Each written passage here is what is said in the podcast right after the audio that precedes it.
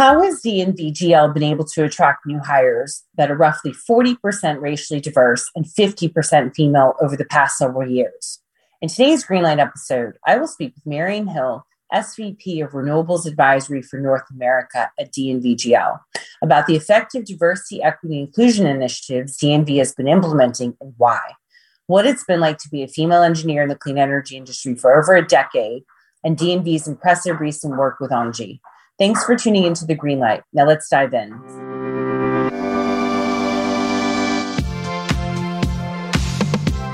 Hi, I'm Catherine McLean, founder and CEO of Dylan Green, and today I have with me Marion Hill. Marion is Senior Vice President of the Renewables Advisory firm at DNV North America, and she's based in Montreal, Canada. Welcome, Marianne. Thank you, Catherine, for the invitation. So Marion is my first guest outside of the US. So very excited. Excellent opportunity. different perspectives, all part of different perspectives. Exactly, exactly. So with over 13 years of experience at DNVGL, you've gone from an independent engineer and senior project manager to a vice president of project development and engineering to the SVP of renewables advisory for North America. What would you say are the top requisite skills to succeed in project development in our industry? I think one of the first things is really being open to new challenges. Companies right now in our industry have so much opportunity to grow. So when we do have leaders that step up, that want to have a new challenge, they're really readily given that opportunity. So it's just that openness, that desire to take on and, and lead. I think secondly is the willingness to learn. Our industry is changing so quickly right now, whether it's in terms of technology, in terms of contract mechanisms, in terms of offtake structure, or digitalization, it's that willingness to continue to learn and push yourself beyond what you know, to think about things differently and, and be open to new ways of solving problems. I want to talk about women in engineering. So, you're obviously an engineer. What has it been like for you as a woman working in engineering in our industry? And have you seen much progress over the years with more women pursuing engineering? The renewable industry, particularly, is younger and more progressive and has always attracted more women. When I've gone to oil and gas type industry associations versus the renewable industry association, there's always more women in it. So it has been a very welcoming industry from that perspective.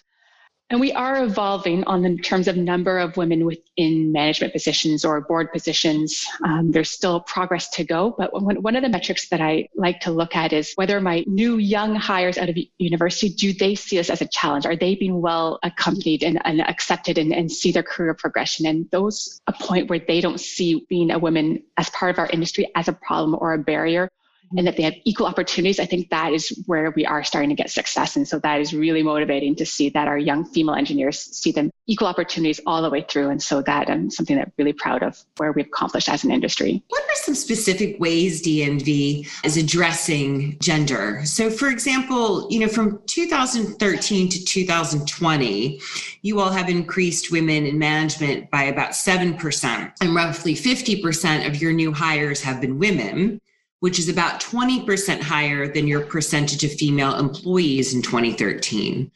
What are the most impactful ways that you've been addressing gender diversity, equity, and inclusion, whether it's been through unconscious bias trainings or mentorship programs, DEI commitments, etc.? I don't think that there's one meaningful way to impact diversity. We really have to be pulling on all of the levers that we have access to.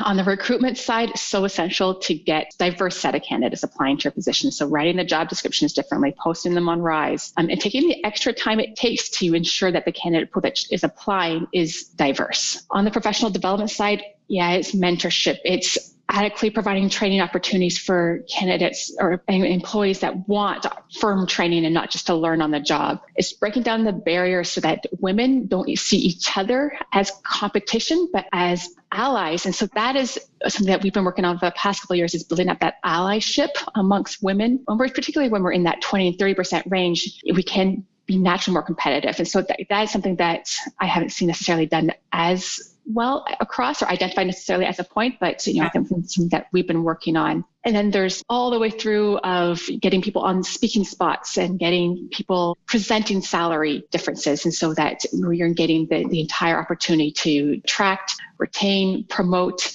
and, and keep great candidates across the category. I think there's another point of having more female in management is enabling that different work day or different work week. Um, whereas um, when I started, I saw multiple females drop out of the industry because they couldn't work four day weeks. Enabling that to, to happen and recognizing that is a challenge and it does keep our women and their diverse perspectives into the labor force is so critical. So, I want to talk a little bit about increasing racial diversity, equity, and inclusion at your firm.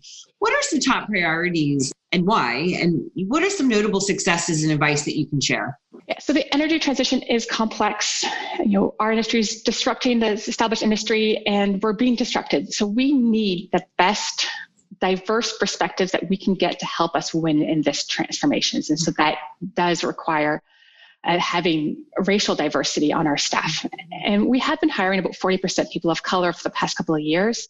However, predominantly Indian and Asian staff. And so we have been building up our networks with African Americans, Blacks, uh, and posting our jobs. We started posting our jobs on National Society of Black Engineers and trying to ensure that when we're posting positions, that we're posting outside of our standard networks and trying to attract others. Um, the, the candidates, the talent is out there, is finding a way to bring them into our industry. Talking a little bit about industry trends, I want to talk about hydrogen because is talking about hydrogen at the moment. It's like the buzzword I keep getting asked about. So I want to switch topics a little bit and, and talk um, about that. So I noticed that you all have recently launched a hydrogen industry consortia. What role do you think hydrogen currently plays and will play in years to come as far as sort of decarbonizing our energy system as quickly as possible? Great question. Um, so hydrogen is starting from a very minimal amount of our energy system. Um, it's really going to start to grow in about 2025 and then become by 2050 5% of the energy mix. It's going to be used in heavy vehicles, in deep sea shipping, in heating for buildings, particularly in countries that already have established gas networks. Right now, we're predominantly gray hydrogen, uh, but we're moving to blue hydrogen, which is made through natural gas. And then eventually we'll be able to make it potentially by 2030, 35 economically from predominantly from green hydrogen, so directly from renewables. So we've got a transition happening from the steam methane reforming to the electrolyzers. But there are a couple of projects right now, wind and solar projects, that are already demonstrating renewable green energy to hydrogen. Right now, they're particularly on island nations or projects that are really, really far from the transmission grid. And so instead of building out a new transmission line, they're generating hydrogen. So those are some of the exceptions that we have right now. But as these prototypes continue to be built out and we get the electrolyzers costs down, then we will be able to bring more hydrogen as part of our energy system. And by 2050, we do see hydrogen coming in as an energy storage mechanism and really enabling the greater penetration of renewables on the grid and actually charging hydrogen on a daily basis when we have a peak amount of sun coming onto the grid. So, the last question I have for you is really impressed when I read about DNV, you know, your tax equity deal with Engie affiliates from earlier this year which consisted of two gigawatts of new renewable energy generation capacity.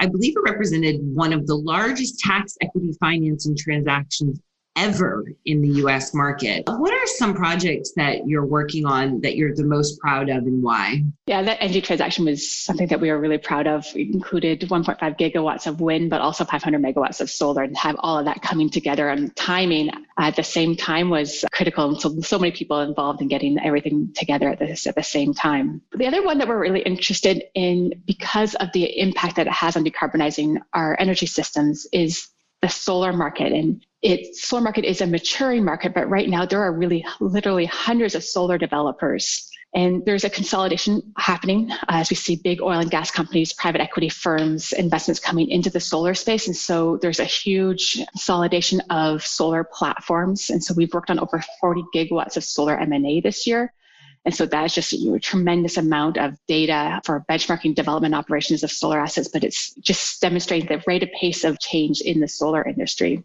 I think the other one that's really exciting is storage PPAs, mm-hmm. whereas on wind and solar, the, the power purchase agreements have been typically the least negotiable contracts, and solar the, the, the most negotiable. So really coming in and sitting at the table to negotiate some of the terms and, and really defining the various different use applications for storage, mm-hmm. uh, because it is very different whether it's on the wholesale or retail side, being used from the utility or from a private to independent power producer. Mm-hmm. It's just really ch- changing the way that these contracts are being designed and implemented is really exciting at the moment. Well, thanks so much for uh, your time. And it was great learning more about you and your business. Thank you, Catherine. Thanks for listening to the Greenlight podcast. Are you looking for your next role in climate tech? Join the latest growing network of clean tech professionals and be the first to know about when industry leading clean tech companies first post new job openings from development to finance to marketing by checking out our website, dylan-green.com slash latest hyphen jobs.